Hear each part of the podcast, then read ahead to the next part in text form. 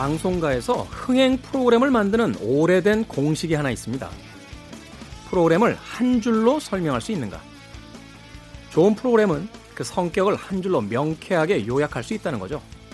설명이 장황하게 길어진다는 건 스스로도 핵심을 파악하지 못한다. 라는 뜻이다.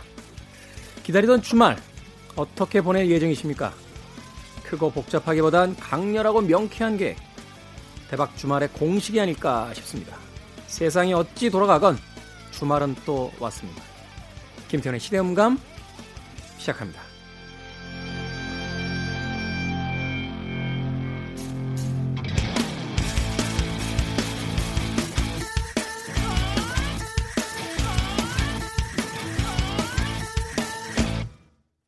그래도 주말은 온다. 시대를 읽는 음악 감상의 시대음감 김태훈입니다. 제 기억이 맞다라면 아마 아, 영화 플레이어였을 것 같아요. 어, 로버트 알트만 감독의 예, 과거에 영화가 있었는데 헐리우드 영화 제작자에게 아, 시나리오 작가들이 찾아가죠. 그래서 아주 죽이는 시나리오가 있습니다. 라고 이야기를 하면 20개 아, 단어로 설명해. 라고 이야기합니다. 이거는 이제 사람마다의 버전이 좀 다르긴 한 것 같아요. 어떤 영화를 보니까 또 엘리베이터를 타서 어, 목적지에서 내리기 전까지 설명을 끝내라. 뭐 이런 이야기를 하기도 하더군요. 한마디로 아주 명쾌하면서도 어, 단순하지만 사람의 흥미를 끌만한 그런 한 줄이 있어야 된다라고 어, 이야기하는 거죠. 예전에 아인슈타인이 그런 이야기 했던 것 같아요. 간단한 걸 복잡하게 만드는 건 바보도 한다. 라고. 복잡한 걸 간단하게 만드는 게 그게 진짜 천재들이다. 라는 이야기를 하는 거죠. 아마도 이런 영향을 가장 많이 받는 게 최신의 디지털 기기라고 하는 스마트폰이 아닐까 하는 생각이 들어요. 우리는 예전에 뭐 기능이 더 많고 막 이런 걸 생각했는데 요새 최신형 스마트폰들 보면 하여튼 버튼도 하나라도 더 없애려고 들고 그죠? 하여튼 그 단순함 속에서 어떤 진리를 찾고 있다라는 생각이 듭니다. 이게 제 기억이 맞다라면 아마 독일에서 바우하우스를 교장 선생님이었나요? 예, 만드셨던 미스 반데로에라는 건축가가 예, less is more이라고 하는 예, 적을수록 더 많은 것이다. 제가 기특하네요. 이런 걸 외우고 있다는 게. 복잡할수록 더 좋지 않고 아주 간단할수록 음, 더 핵심에 다가갈 수 있다라는 이야기가 아닌가 하는 생각이 듭니다. 자, 정치의 계절이 돌아왔습니다. 어, 총선을 앞두고 나서 어, 2주가 안 되는 그 시간 동안 많은 후보들이 자신들의 공약을 설명하기 위해서 정말 열심인데 이 코로나 시기 때문에 대면에서 선거운동을 할 수 있는 기회가 그렇게 많지 않다라고 해요. 그렇다라고 해서 우리가 국가의 4년을 책임질 어, 이 총선을 그냥 건성으로 흘려보낼 수도 없고요. 그래서 좋은 게 좋은 거고, 어, 뭐 내가 좀 그 사람하고 좀 알아서 혹은 뭐 이미지가 좀 괜찮아서 이렇게 투표를 할 수는 없는 거잖아요. 그런 의미에서 본다라면 집으로 배달되는 그 공약집들을 좀 찬찬히 살펴볼 필요가 있을 텐데 아주 명쾌하면서도 상식적이고 또 그 사람의 삶과 아, 그 사람의 공약이 일치하는 음, 그런 부분에서 우리들의 귀중한 한 표가 행사되어야 되는 것이 아닌가 하는 생각이 듭니다. 어, 뭐 국가에서 방역을 굉장히 철저히 하겠다라고 약속을 하고 있으니까요. 어, 전문가들은 뭐 역사상 최악의 투표율이 나오지 않을까 걱정을 하고 있는데 뭐 손 깨끗하게 씻고 마스크 꼭 하시고 또 앞사람과 한 1m 정도 거리 유지하시면서 예, 조심스럽게 예, 방문하신다라면 총선 투표 어, 모두가 다 잘할 수 있지 않을까 하는 생각이 듭니다. 자, 김태훈의 시대 음감, 음, 시대 이슈들 새로운 시선과 음악으로 풀어봅니다. 아, 명쾌하죠. 한 줄로 아주. 토요일과 일요일 오후 2시 5분, 밤 10시 5분 하루 두 번 방송이 됩니다. 팟캐스트로는 언제 어디서나 함께 하실 수 있습니다. 자, 오늘 첫 곡은 캐나다의 5인조 그룹 심플 플랜의 퍼펙트라는 곡 준비했습니다.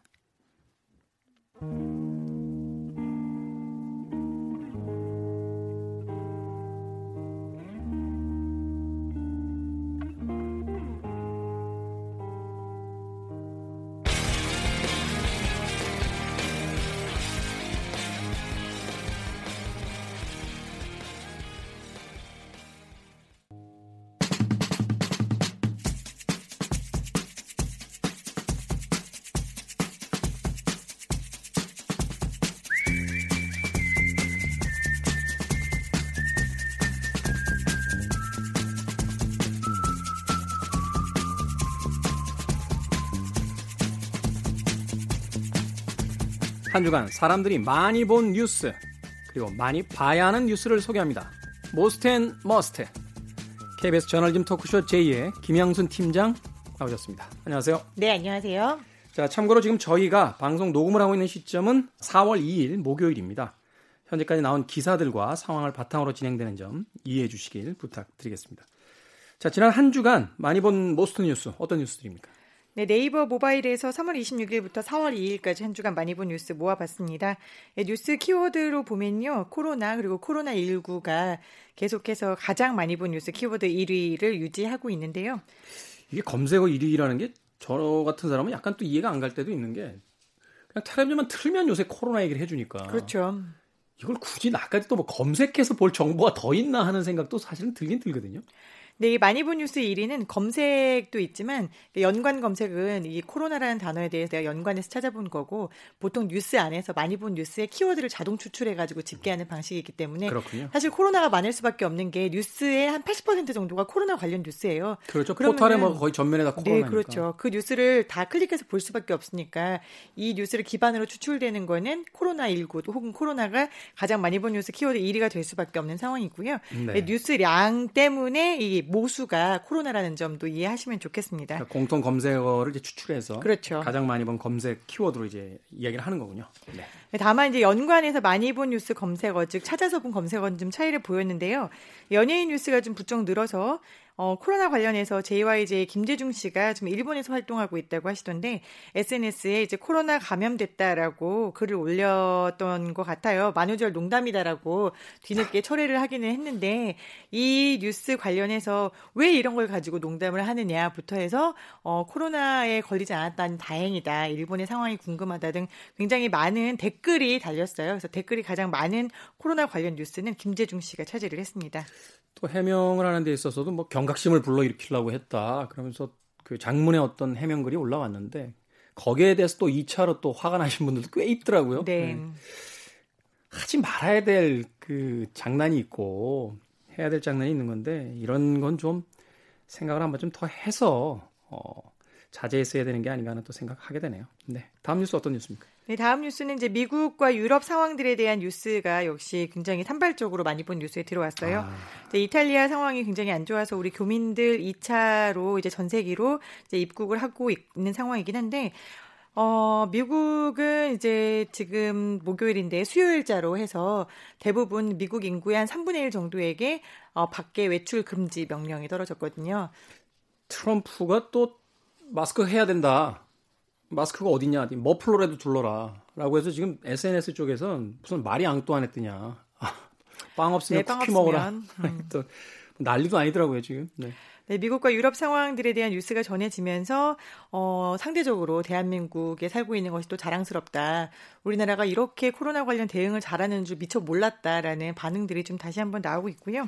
저희가 뭐 국뽕이라는 단어를 쓰긴 합니다만 그런 단어를 쓰기 이전에 제가 이번 이 코로나 시기에 시국에서 어떤 생각이 들게 되냐면 우리가 소위 선진국이라고 생각했던 뭐 미국이라든지 유럽의 어떤 프랑스나 영국 혹은 복지국가라고 했던 덴마크나 핀란드 같은 나라들 이 위기 상황이 얼마나 취약한지가 아주 전면적으로 다 드러나면서 아, 우리나라가 사실은 지난 몇십 년 동안 이제 그 분단 국가로서 사실은 이제 늘 위기 상황으로 살아왔잖아요. 그렇죠.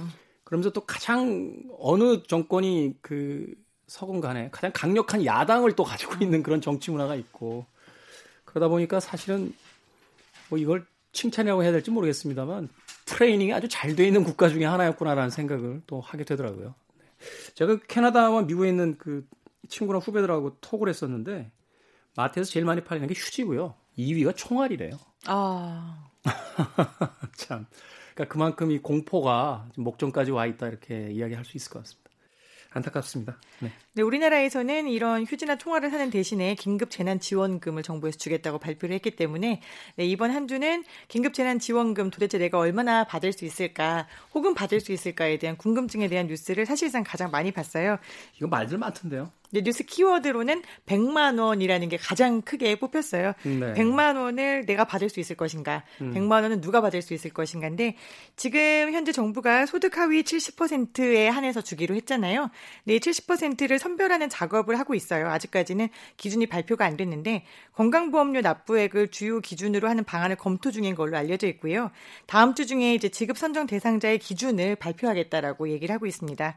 근데 만약에 건보료로 구분을 하게 되면은 건보료는 우리가 지난해 소득을 기준으로 납부액이 정해지기 때문에 그렇죠. 재난지원금은 올해 소득이 아니라 작년이나 이제 자영업자 같은 경우에는 재작년 소득을 기준으로 하게 되는데 자 그러면 이 재난지원금을 주는 목적이 올해 자영업자 들이나 아니면 여행하시는 분들이 이제 소득이 정말 파탄났다. 이분들을 지원해야 된다라는 목적으로 지원이 되는 거잖아요. 그래서 건보료를 기준으로 하는 것이 맞느냐라는 그런 주장부터 이걸 70%라고 했을 경우에 이제 중앙일보의 계산 결과에 따르면은 월 소득이 712만 원이면은 70%에 해당이 되고 월 소득이 713만 원이면은 71%에 해당이 되기 때문에 1만 원 차이로 돈을 못 받는 사람이 생길 거다. 이렇게 정말 말이 안 되는 계산법 70%는 누구 머리에서 나온 거냐 이런 분석법도 지금 나오고 있습니다. 심지어는 이런 것도 한번 생각해 보셔야 되는 게요. 그 자영업자들 프리랜서들 같은 경우는 이제 세금 신고하잖아요. 세금 신고에서 누락된 사람은 받을 수 있고 성실하게 그렇죠. 세금 신고를 한 사람은 못 받는 경우도 생긴다는 거거든요. 사실 이 부분은 뭐 지금 논란이 좀 많습니다만 그냥 다 주고 나서 상위 30%는 그 종합소득세나 뭐 이 그 연말정산할 때 거기서 걷어가면 안 됩니까? 오히려 행정 비용만 더 나오는 거 같고 여러 가지 쓸데없는 그 소모적인 논쟁만 계속해서 지금 진행이 되는 것 같은데. 모두에게 주고 정부에서 혹은 국세청에서 차후에 이거를 뭐 세금 소득 신고라든지 아니면은 자동차라든지 부동산이라든지 이런 부분을 좀 더 면밀하게 계산을 해서 나중에 이걸 토해내도록 하는 방식이었다면은 지금처럼 불필요한 논쟁이 일단 없었을 것 같고요. 네. 지급할 수 있는 시기도 좀 훨씬 빨라졌을 것 같다라는 생각은 듭니다만 이미 정부에서 소득 하위 70%에게 지급을 어떻게 어떻게 하겠다라고 발표하고 나서 이거를 다시 돌이키게 하는 것은 정책에 있어서 일관성이 없잖아요. 정책에서 가장 중요한 게 일관성이거든요. 일관성도 일관성이지만 또 지나간 시간이 또 있어서 또 시간 까먹고 또 이게 혼란스러워지면 그것도 역시 비용이 들어가는 문제니까. 어떻게 네. 됐든 간에 이미 결정한 부분을 최대한 누수 없이 하는 것이 좋을 것 같고요. 두 번째로 많이 본 뉴스 역시 이 행정 비용 그리고 사회적인 비용과 관련된 뉴스였어요. 바로 온라인 개학이었습니다. 정세균 총리가 이야기를 했죠. 어, 부족한 게 많지만 더 이상 개학을 미룰 수는 없을 것 같다. 온라인으로 해도 개학을 해야 될 것 같다라고 이야기를 하셨던 것 같은데. 네, 지금 맘카페에서는 이제 엄마들이 모두 난리가 났어요. 저도 아이 둘을 키우지만 학교에서 당장 지난 주말에 우리가 온라인 개학을 하려고 하는데 집에 smart device 있습니까? 마이크 있습니까? 웹캠 있습니까? 화상 카메라 돼요? 라고 물어보는 거예요.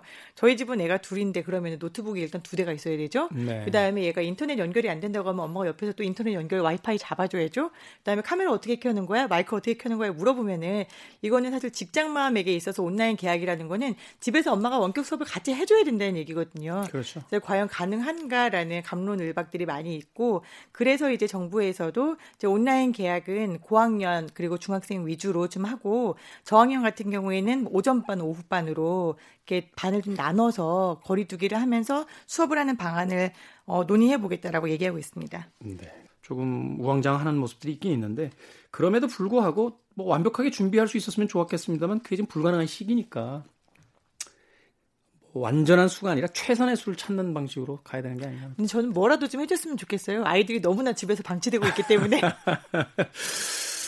아, 그렇군요. 학교 가기 그렇게 싫어하던 아이들이 이제 학교 가고 싶다라고 소리가 나올 정도니 얼마나 지금 예, 부모님들은 그 배로 힘들 게 아니, 아닌가 하는 또 생각도 듭니다. 네.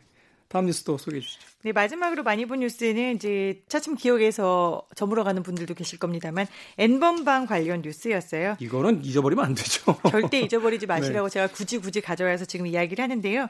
어, N번방 사건을 맡았던 부장판사 이름도 다 공개가 됐죠. 네, 형사 20 단독 오덕식 판사였습니다. 근데 오덕식 판사가 아마 기억하시는 분들 계실 거예요. 과거에 이제 고인이 되신 구하라 사건에서 굉장히 성인지 감수성이 떨어진 판결을 내렸었기 때문에 예, 많은 분들이 이제 대통령 청원에서 어떤 개별 사건에서 판사를 바꿔달라라고 하는데 이렇게 많은 사람들이 청원에 동참한 것도 처음이었고, 그다음에 실제로 청원 이후에 국민청원 이후에 법원이 재판부를 변경한 것도 처음 있는 일입니다. 근데 재판부에서 이미 그 이전에 그 사건을 배당했 그 했을 때 맡겼을 때 벌써 국민적인 어떤 정서가 그렇게 곱지 않았다는 걸 인지하고 있었을 텐데 또 또 이렇게 그러니까 어떤 판사들도 그 자기 전공 분야들이 있나요? 그, 그, 그 어, 재판은 뭐 이 판사가 전담한다 뭐 이런 식으로? 그건 아닌 것 같은데. 형사 사건 같은 경우에는 보통 이제 형사와 민사 사건을 나눠지니까요. 어, 일이 얼마나 쌓여 있느냐에 따라서 배당이 되는 편이고요. 그다음에 이제 서로 내가 이 사건이 들어왔는데 친인척이다라고 하면은 서로 이해관계가 상충되니까 그런 사건인 경우에 제가 못하겠습니다라고 이렇게 반려를 하는 경우도 있고 보통은 이제 형사 사건은 뭐 내가 가족 범죄는 이제 가족 법원으로 가게 되잖아요. 그런 게 아닌 이상은 크게 무리 없이 배당이 되는 걸로 알고 있습니다. KBS도 제가 알고 그래 이제 PD나 기자분들도 그 일정 기간 되면은 왜 한 곳에 몸, 머무르게 하고 어, 전문성도 중요하지만 사실은 이제 한 곳에 오래 있을 때 폐해가 있기 때문에 이제 계속 순환 근무를 시키는 걸로 알고 있는데 법원도 그래야 되는 거 아닌가 좀 생각도 듭니다. 네. 한 주간에 많이 본 most 뉴스였고요. 이번 주에 놓치면 안 될 must 뉴스 어떤 뉴스입니까? 네, 총선이 다가오고 있는데 공약을 되게 찾아보기 힘들 거예요. 거기다가 이제 선거 운동이 시작돼서 뭔가 이제 지하철이나 어디 밖에 나가시면은 막 명함 나눠주면서 요즘에 악수는 하면 안 된다고 하니까 막 이렇게 주먹 부딪히고 이런 분들도 많이 계시더라고요. 저희 동네에도 막 안녕하십니까 인사하면서 막 주먹을 내밀어서 저는 아, 날 때리려는 건가라고 생각했더니 과거에 과거에 그 어, 박원순 시장이 이렇게 팔꿈치로 이렇게 치는 인사법 했을 때 저게 뭐야 이랬는데 그게 하나의 이제 그 문화가 됐어요. 네, 그렇게 선거운동 하는 거를 보시면서 아, 도대체 이 사람의 공약은 무엇일까 혹은 이 당의 공약은 무엇일까 궁금한 분들은 많으실 텐데 막상 뉴스를 찾아보기는 굉장히 어렵더라고요. 그래서 젊은 사람들이 요즘에 많이 보는 뉴스레터 서비스가 있습니다. 어, 뉴닉이라고 하는 곳인데요. 이 뉴닉 최강자예요. 뉴스레터 서비스에서는 이 뉴닉이 공약 뽀개기 서비스라는 거를 시작을 했는데 이게 굉장히 잘 만들어져 있어서 네. 이걸 좀 보시면 어떨까 하고 제가 오늘 가져왔습니다. 음. 이제 국회의원으로 활동하는 사람이 있는지 언론에 더 자주 노출되는 정당인지 그리고 선거관리위원회에 공약집을 제출했는지 그리고 밀레니얼 이제 보통 20대에서 40대 정도를 일컫습니다. 대상으로 한 구체적인 공약이 있는지를 고려해서 이제 공약 뽀개기를 진행을 하고 있는데요. 지금 현재 선관위에는 정당별로 10대 공약집을 내도록 하고 있어요. 네. 네, 낸 곳도 있고 안 낸 곳도 있고 냈다가 욕을 먹고 공약집을 철회한 곳도 있고 지금 약간 난리입니다만 예, 이 상황에서 공약 분석하는 거 되게 쉽지 않거든요. 그렇죠. 더구나 이제 총선은 각 지역구의 의원을 뽑는 선거잖아요. 그렇기 때문에 이 정당에서 내놓는 공약이 도대체 무슨 의미가 있어? 우리 땅에다가 아니면 우리 지역구에다가 뭐 정말 지하철이라도 가게 해주고 아파트라도 지어주는 게 더 좋지. 좋지 않냐. 그 플랜카드 붙잖아요. 뭐 그 몇십 년 만에 지하철 역사 뭐 개보수 비용 받아냈습니다. 그렇죠, 그렇죠. 이제 그런 분들을 막 뽑게 되는데 네. 이제 그러면은 정당별 공약을 내가 굳이 봐야 돼라고 생각하실 수도 있는데 사실 이 사람들이 다 정당에서 공천을 받은 사람이고 네. 그리고 이 사람들이 국회에 가서 그 정당의 이름으로 그다음에 정당의 지지를 받아서 지원을 받아서 법을 만들기 때문에 그 당이 어떠한 정책을 내놓는지는 한번 보시는 게 좋을 것 같아서요. 네. 근데 이제 그거는 한번 생각해 보셔야 될 것 같아요. 뭐 이제는 뭐 시민들이 더 그 똑똑해져서 믿지 않으시겠습니다만 그 좋은 공약이지만 실현 가능하냐 이것도 한 번쯤. 그렇죠. 예. 그 강남 쪽은 대개 지금 이제 하나로 모아지더라고요. 어, 종합부동산세 내리겠다. 뭐 이게 지금 가장 핵심인 것 같고 야당 쪽에서 주장하는 거는. 그리고 뭐 여당 쪽에서는 역시나 뭐 이 지금 국가 위기 상태에서 어 그 다시 한번 이제 여당을 지지해줘야 된다 뭐 이런 쪽으로 가는 것 같은데 아무튼 음, 여러분들께서 잘 판단을 하실 거라고 생각이 되고 또 맨날 정치인들 욕만 하지 마시고요. 찍을 때 한 번쯤 들어가서 공약 찾아보는 정도의 노력은 또 우리도 해줘야 되는 게 아닌가 하는 생각이 듭니다. 알겠습니다. 한 주간에 많이 본 뉴스 그리고 꼭 봐야 될 뉴스 most and must KBS 저널리즘 토크쇼 J의 김양순 팀장과 함께했습니다. 고맙습니다. 네, 감사합니다.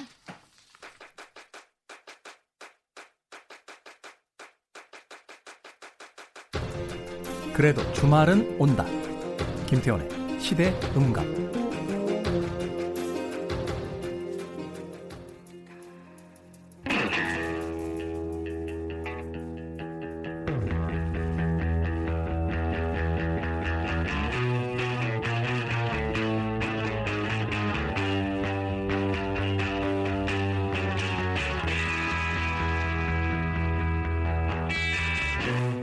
잔잔한 호수에 돌을 던졌을 때 돌이 물에 닿는 지점을 중심으로 호수 가장자리까지 잔물결이 일어나는 잔물결 효과. 여러분의 일상에 던져진 좋은 음악 한 곡이 일상 구석구석 기분 좋은 파동이 되길 바랍니다. 우리 시대의 음악 이야기, 시간을 달리는 음악. 김경진 평론가 나오셨습니다. 안녕하세요. 네, 안녕하세요. 잘 안 되죠? 네. 웃을 일이 아닌데 웃음부터 나오니 큰 일이네요. 그러게요. 그나마 제가 김경진 평론가에게 이렇게 편하게 이야기하는 건 아, 예전에도 그렇게 잘 된 가게는 아니에요. 그래서 낙폭이 좀 그래도 작지 않습니까? 근데 이 애초에 적은 거에서 어, 그 영향이 커요. 그리고 그렇겠다. 이게 파급 효과가 다른 쪽으로도 다 옮겨가니까 예를 들면 요즘에는 글쓸 그러니까 원고라든지 무슨 다른 외부 행사 이런 것들이 다 취소되다 보니까 저도 사실은 네. 그 특강하고 이제 기업 교육 이런 거 많이 가는데 한 개도 없어요. 한 개도. 그러니까요. 네. 네. 정말 눈을 씻고 찾아보다 한 개도 없어요. 그렇죠. 김경림 평론가 원래 그 음반샵 하고 뭐 하고 있는데 예, 하루에 두 장 팔리던 게 이제 한 장만 팔리면 매출이 이제 50% 급락이잖아요. 웃을 일이 아니고 자꾸 웃음만 나옵니다. 웃기라도 해야죠, 뭐. 자, 지금 힘든 자영업자분들 굉장히 많으실 것 같은데 음악 들으시면서 잠시나마 좀 위로 받으시길 바라겠습니다. 네. 오늘은 어떤 어, 주제를 가지고 음악 이야기 나눠봅니까? 네, 오늘하고 내일은 이 잔인한 4월, 4월의 세상을 떠난 뮤지션 들을 좀 얘기해 보려고 해요. SNS에 4월이 되자마자 제일 먼저 이제 보이는 게 장국영 그렇죠. 이잖아요. 네. 지금 젊은 세대들은 잘 모를 수 있겠습니다만 네. 90년대 2000년대 초반에 이제 청춘을 보낸 사람들은 장국영이 떠난 날이 바로 만우절이다. 라는 것을 네. 기억할 텐데. 거짓말처럼 세상을 떠난 근데 그 장국영 이야기를 많이 하는데 어, 며칠 전에도 이렇게 SNS 타임라인에 간혹 이 마빈 게이라는 가수의 이야기가 올라오더라고요. 음, 네. 어, 4월 1일에 세상을 떠난 뮤지션입니다. 마빈 게이 하면은 어, 미국 최고의 흑인 음악 레이블인 모타운 레코즈를 대표하던 뮤지션 그리고 R&B와 소울 음악의 정말 뭐 거장이라고 할 수 있죠. 모타운은 네. 마빈 게이로 부흥을 일으킨 다음에 스티비 원더에서 정점을 찍었던 것 같아요. 그렇습니다. 음. 네. 그러니까 어 사실 이 모타운이라는 회사가 어떻게 보면 그 회사가 디트로이트에 있었잖아요. 네. 디트로이트에서 설립이 된 회사인데 마치 디트로이트 하면 자동차 공업이 떠오르는 것처럼 그 생산 라인, 컨베이어 벨트식 시스템으로 레이블을 운영했던 회사예요. 그러니까 어 작곡가, 뮤지션, 또 연주인 이 각각의 컨베이어 벨트에서 자기 역할을 하면서 앨범이라는 또 곡이라는 이 완성품이 생산돼 나오는 이런 시스템으로 운영이 됐던 회사거든요. 그렇게 해서 60년대에 어마어마한 성공을 거두었는데 여기에 반발을 했던 사람 중에 하나가 마빈 게이였습니다. 마빈 게이. 자신의 이제 소속 레이블이고 또 그 60년대 마빈 게이도 모타운을 통해서 굉장히 성장을 했거든요. 그런데 그렇죠. 어이 베리 고디 주니어라는 이 설립자에게 반기를 들고 내가 할게요. 그렇게 해서 70년대에 이 마빈 게이라는 인물은 어, 최초로 모타운의 그 기존의 시스템에서 벗어나서 자기가 알아서 모든 거를 다 해버린. 근데 이게 그 설립자의 입장에서도 그렇게 해서 어마어마한 성공을 거뒀으니까. 그렇죠. 어, 거기에 아무 말도 못하는 거죠. 말하자면 이제 그 뮤지션, 아티스트들의 어떤 그 음악적 결정권의 지평을 이제 넓힌 인물. 그렇죠. 이렇게 볼 수 있는 거죠. 네, 그러니까 그렇습니다. 예전에는 다 각 분야 전문가들이 그쪽 공정이 끝나면 이쪽 공정하고 이쪽 공정이 끝나면 또 다음 공정이 다른 사람이 맡고 이런 이런 것이었는데 네. 내 음악에 대한 뭐 프로듀싱이라든지 뭐 이런 것들은 다 내가 결정하고 네. 내 스타일대로 내가 만들겠다. 그렇죠. 라고 해서 이제 아티스트 뭐라고 해야 됩니까? 뮤지션십이라고 해야 되나요? 맞습니다. 뭐 그런 어떤, 어떤 창작에 있어서의 음. 자유죠. 네. 음. 네. 그래서 그 마빈 게이 하면 R&B 음악의 어떤 전설적인 이름처럼 이제 거론이 되는데 사실 지금 우리가 R&B라고 하는 그리고 R&B 하면 떠오르는 그런 이미지들이 있잖아요. 근데 지금 우리가 생각하는 R&B의 모습의 원형을 처음으로 갖추어서 발표했던 인물이 마, 마빈 게이였거든요. R&B라는 말이 애초에 리듬 앤 블루스잖아요. 그렇죠. 리듬 앤 블루스는 블루스의 40년대에 이제 electric 블루스에서 시작한 애초에 좀 그 마케팅 개념으로 나왔, 나왔던 말이에요. RCA 네. 레코드사에서 이제 리듬 앤 블루스 좀 세련된 도시의 그 흑인들이 하는 음악이다라고 해서 블루스라고 하면 약간 좀 칙칙한 이런 음악 그, 그렇죠. 예, 예. 담배 연기 자욱한 어디 예. 저쪽 시골 클럽 안쪽에서 듣는 음악 같은 그런 느낌이었다라면 예, 그렇습니다. 근데 그 R&B 음악이 사실은 락큰롤의 탄생에 지대한 영향을 끼쳤고 50년대 60년대를 거치면서 이 흑인 음악이라는 색채가 더 강해지고 또 어떤 흑인의 민권 운동이랄까요? 이런 요소들과 결부가 되면서 소울이라는 또 이름이 탄생을 하잖아요. 근데 네. 이 R&B와 소울 음악을 통틀어서 그 전까지의 R&B 소울 음악이 지니고 있던 모습이 70년대 마빈 게이가 했던 그 역할로 인해서 지금 우리가 생각하는 그 당시에는 이제 뭐 neo soul 뭐 이런 이름으로 불렸지만 또 지금 인기가 있는 contemporary R&B에 이르기까지 그 뿌리를 거슬러 올라가면 마빈 게이의 음악이 딱 자리하고 있음을 알 수가 있어요. 그러니까, 그러니까 흑인 음악을 네. 현대화시킨 그렇습니다. 이런 인물이다 이렇게 볼 수 있겠네요. 네, 네. 어, 마빈 게이. neo soul이라고 하니까 참 사람들은 언제나 자기가 살고 있는 시대가 현대라고 생각하기 때문에 네. 이후에 뭐 디안젤로 같은 네. 뮤지션들이 나왔을 때도 또 neo soul이다 막 이렇게, 그렇죠. 이렇게 네. 불렀었는데 네. 그러니까 항상 이 new라는 단어를 자신들의 시대에다 이제 붙였던 네. 그런 걸 생각해 본다라면 마빈 게이야말로 이제 원조 neo soul 네 그렇습니다. 인물이다 이렇게 볼수 네. 있겠군요. 물론 이제 그가 그 음반사에서 가지고 있었던 어떤 아티스트로서의 그 영향력, 음악 자기 결정권에 대한 것들을 이제 지평을 넓혀냈다. 네. 또 새로운 어떤 음악을 이제 가지고 와서 이제 소위 흑인들의 그 영역 안에서만 간신히 통용되던 블루스라는 음악을 네. 백인의 어떤 록 음악으로서 이제 그 발전시켜내는 그 중간 다리 역할도 했다. 뭐 이런 것들도 있겠습니다만 네. 역시나 완성된 음악이 놀라운 성과들을 거뒀기 그럼요. 때문이죠. 네, 그럼요. 제가 사실은 오랫동안 그러니까 어렸을 때부터 한 30대 초반까지 흑인 음악이라는 건 아예 관심이 없었어요. 그러니까 제 일단 취향이 이건 내 취향이 아니야. 라는 생각을 했었는데 이상한 것도 있잖아요. 뭐 그랬죠. 예전 지금은 그런 표현 안 씁니다만 예전식으로 하면 막 space rock 막 이런 거. 빰빰 막 이런 거. 네. 근데 어느 날 이제 모타운 레이블의 음악들을 접하고 특히 이제 마빈 게이 음악을 들으면서 그런 편견을 단숨에 어, 편견이 깨지더라고요. 그러니까 마빈 게이 What's Going On이라는 71년도 앨범을 듣고서 이게 그렇게 유명하다고 이게 걸작이란 말이야. 어디 한번 트집 잡을 거 있나 한번 보자. 아, 아무리 들어도 정말 흠잡을 데가 하나도 없는 앨범이구나라는 생각이 딱 드는 거예요. 야, 역시 출발점이 달라요. 김경진 평론가는 음. 이제 크, 마빈 게이의 그 What's Going On 이런 음악들 저는 제일 먼저 들은 게 Sexual Healing이었으니까. 역시. 예, 고등학교 때 뭐지 이 제목의 음악 막 이러면서 어 근데 음악이 너무 좋아서. 네 어, 그렇습니다. 네. 그래서 뭐, 뭐 역대 최고의 락 명반 리스트에도 심지어 이 앨범이 올라가요. 올라가 있죠. 네, R&B 소울 앨범인데도 불구하고.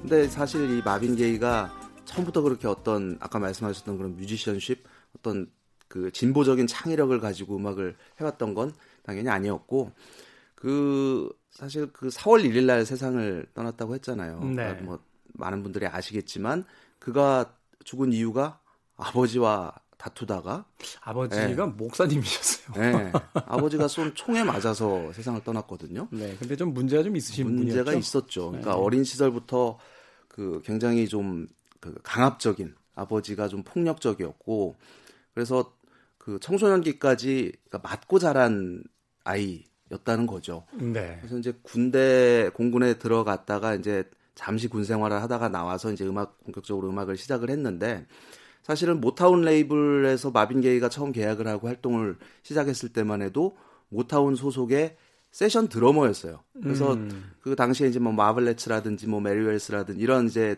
모타운 아티스트들의 음악에 세션으로 참여해서 드럼 연주를 들려주다가 어 작곡에도 손을 대고 또 노래를 시작하게 되는데 그 베리 고디 주니어라는 인물이 이 재능을 알아본 거죠. 그래서 60년대에 모타운에서 마빈 게이가 낸 앨범 수가 한 15장이 넘어요. 네. 네. 그리고 많은 곡들이 또 히트를 기록을 했었고. 근데 재밌는 게 마빈 게이 이름이 마빈 원래 본명이 마빈 펜츠 게이 주니어예요. 네. G A Y에 E가 없는 게 이제 본명이거든요.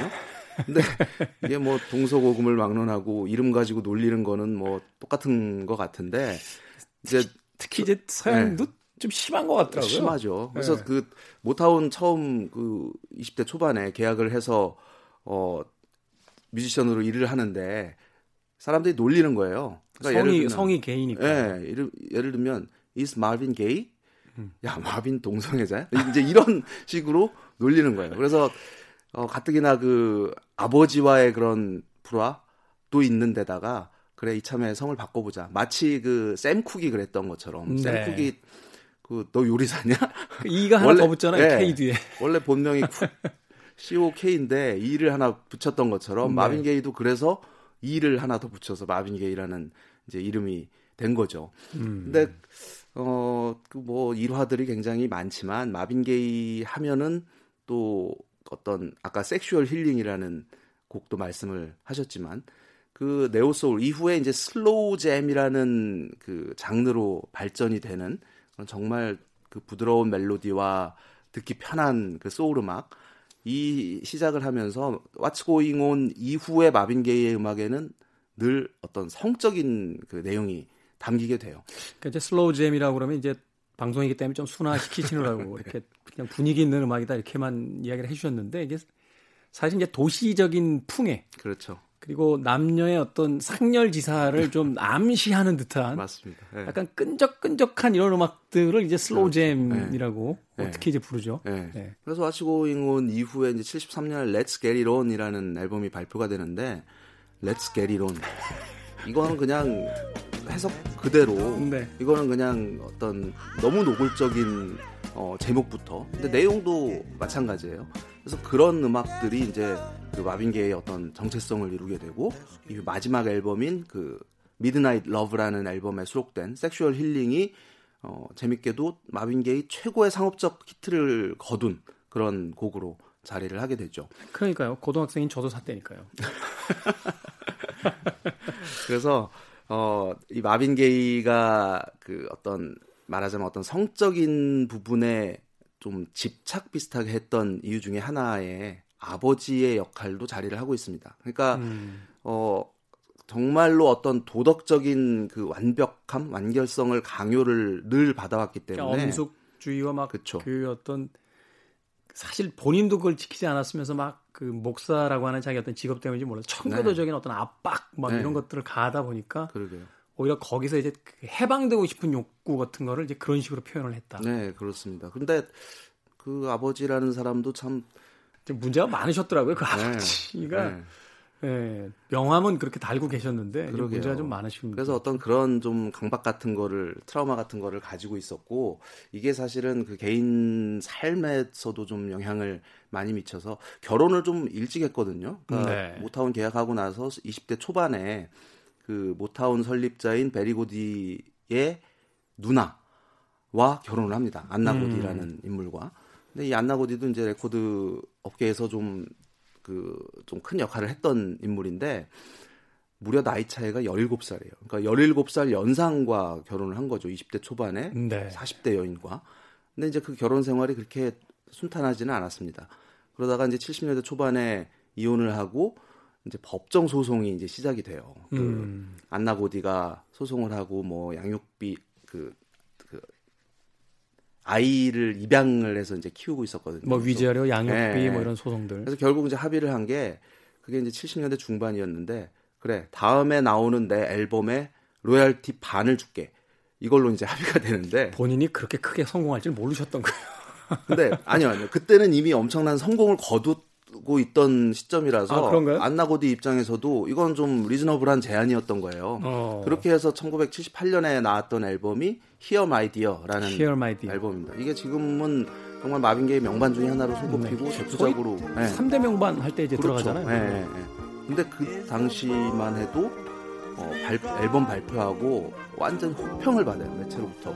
왜냐하면 여기는 좀 가스펠의 요소 또 그 50년대 그런 두업의 요소 거기다 이제 디스코의 요소까지 이제 담겨 있는. 네. 그래서 기존의 마빈 게이랑은 조금 다른 사운드였기 때문에 어, 혹평을 받았고 상업적으로도 그다지 이렇게 큰 성공을 거두지 못하는데 여기에 이제 그 안나 고디가 열이 받는 거죠. 너 나한테 위자료 안 주려고 일부러 이러는 거 아니야? 네, 네.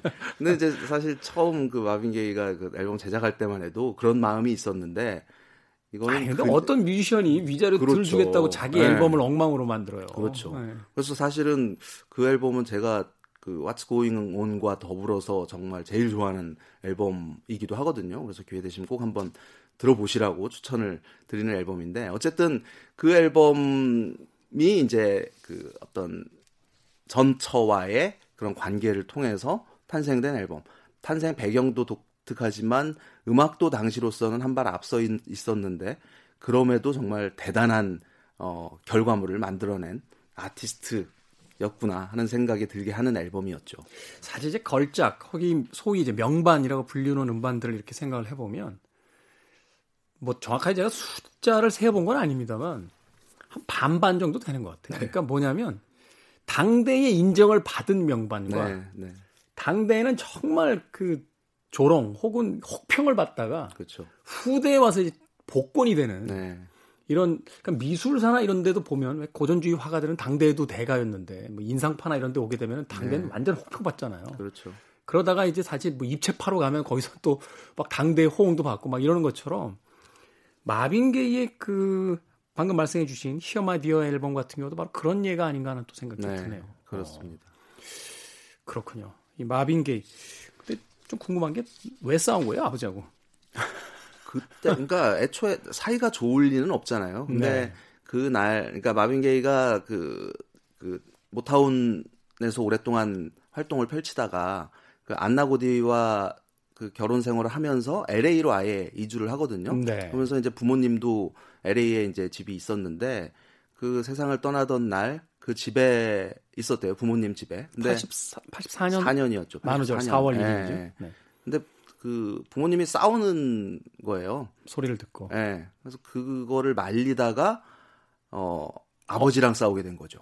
그렇죠. 그 상황 네. 되면 이제 어릴 때 있었던 감정들 다 폭발하면서. 네. 그래서 이제 격해진 아버지가 총을 들고 이제 가슴에 총을 맞고 어 사망을 하게 된 건데 그 오랫동안 뭐 또 형을 살았죠. 그래서 90년대 후반에 아마 그 아버지가 세상을 떠났을 거예요.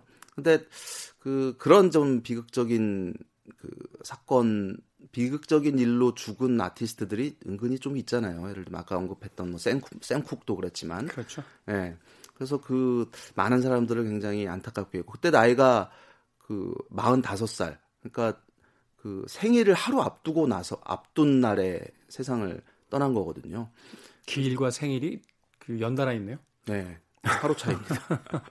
네. 그렇군요. 사실은 이제 그 시대의 어떤 분위기 같은 경우를 지금 시대에 와서 이제 읽어내긴 그렇게 쉽지 않을 것 같은데 네. 상식적인 생각으로 한다라면 어찌됐건 그래도 목사님인데 집에 총을 가지고 계시다는 것도 미국이니까요. 좀 씁쓸하기도 하고요. 또 워낙 천재 뮤지션으로 불리웠기 때문에 네. 사실 이제 마빈 게이는 흑인 음악뿐만이 아니라 이 백인 음악가들에게도 뭐 지대한 영향을 미친 그런 인물이고 그렇습니다. 네. 생전에 뭐 조지 마이클이라든지 네. 뭐 마이클 잭슨 같은 인물은 뭐 말할 것도 없고 많은 백인 뮤지션들도 왜 예전에 이제 인터뷰 같은 거 이렇게 진행을 해보면 네. 또 김경진 씨도 이제 그 예전에 이제 음반 회사에 있으셨으니까 아시겠습니다만 해외에서 뮤지션들이 들어와서 이제 이야기를 하다가 어떤 뮤지션들 좋아해 라고 네. 하면 반드시 등장하는 인물이 마빈 게이였어요. 맞습니다. 네. 네. 그래서 사실은 아 우리가 생각하고 있는 마빈 게이보다 저 이제 팝 음악의 본토 쪽에서의 마빈 게이를 이제 음악가들이 받아들이고 있는 그 위상은 훨씬 더 엄청나고 대단한 것이구나. 그렇습니다. 라는 생각을 했었는데 누가 그러더군요. 모타운에서의 마이클 잭슨은 거기서 시작해서 쇼, 소니에서 터졌는데 네. 실질적으로 모타운을 오늘날처럼 세계적인 그 레이블로 만들어낸 것은 마빈 게이와 스티비 원더 앞서 그렇습니다. 이야기한 것처럼 네. 두 명의 아티스트다라는 네. 네. 이야기를 하기도 했었습니다. 음악 들을까요? 네. 어, 뭐 What's Going On 이 곡을 또 빼놓을 수가 없을 것 같습니다. 이게 이제 1971년에 발표가 된 작품이고 아까 말씀드렸던 것처럼 그가 레이블의 간섭 없이 혼자서 창의력을 뭐 온갖 창의력을 다 발휘한 그런 앨범인데 이 처음 이 곡을 그 베리 고디에게 제시를 했을 때 모타운 레코드 사장에게? 네, 사장에게 제시를 했을 때 반대했어요 바, 발매를. 왜냐하면 야 이거 너무 정치적이야. 이거는 음. 이건 아닌 것 같아. 왜냐하면 이 곡 자체가 또 앨범도 마찬가지지만 그 베트남 그러니까 컨셉트 앨범이에요. 그래서 베트남 참전 용사가 바라본 미국 사회의 부조리 그리고 또 뭐 환경 문제 이런 내용들을 담은 앨범이거든요. 근데 하여튼 그 그런 그러니까 좀 부조리라는 게 어떤 흑인이 받는 어떤 인종 탄압에서부터 또 뭐 어떤 경찰의 폭력성이라든지 또 어떤 사회 전반에 깔려 있는 어두운 부분을 이렇게 부각시킨 데다가 뭐 에콜로지라는 앨범 어, 곡도 여기 이제 수록이 돼 있잖아요. 그러니까 환경에 대한 문제도 언급을 하면서 근데 이제 베리고디가 반대를 했는데 어 그래서 마빈 게이가 일종의 스트라이크를 일으킵니다. 그래 그럼 나 이거 오케이 할 때까지는 아무것도 안 할래. 그래서 어 제작 기간이 좀 오래 걸려요. 오랫동안 허락할 때까지. 네, 71년이 돼서 이제 나오는데 그냥 대박이 난 거죠. 음. 그래서 이제 그 베리고디는 오케이를 했고 앨범이 발표가 되고 이 앨범은 지금까지도 역사상 가장 위대한 앨범, 뭐 다섯 손가락 안에 꼽히는 그런 작품으로 남게 됩니다. 아마도 R&B 소울 계열의 음반 중에서 단 한 장의 음반을 고르라고 한다면 그렇죠. 10명 중에 9명은 네. 이 음반을 고르지 않을까. 네. 어, 뭐 What's Going On은 아닙니다만 이후에 나왔던 Let's Get It On에 있는 그 동명 타이틀곡 같은 경우는 음, 영화 속에서 그 잭 블랙 같은 인물이 막 부르면서 High Fidelity. 네. 네. 우리에게는 이제 사랑도 네. 리콜이 되나요? 네. 제목으로 개봉했던 영화인데 네. 백인이지만 흑인 뮤지션에게 자신의 어떤 최고의 어떤 경의를 표하게 됐던 그렇죠. 네. 예, 그런 음악으로 또 기억이 됩니다. 자, 마빈 게이 4월에 떠난 뮤지션 음, 오늘 토요일 그 첫 번째 아티스트로서 마빈 게이 선정을 해주셨고요. 그의 음악 What's Going On 들으면서 김경진 평론가와는 작별하겠습니다. 일요일에 또 뵙겠습니다. 네, 고맙습니다. 자, 이 곡 들려드리면서 저도 인사드리겠습니다. 지금까지 시대음감의 김태훈이었습니다.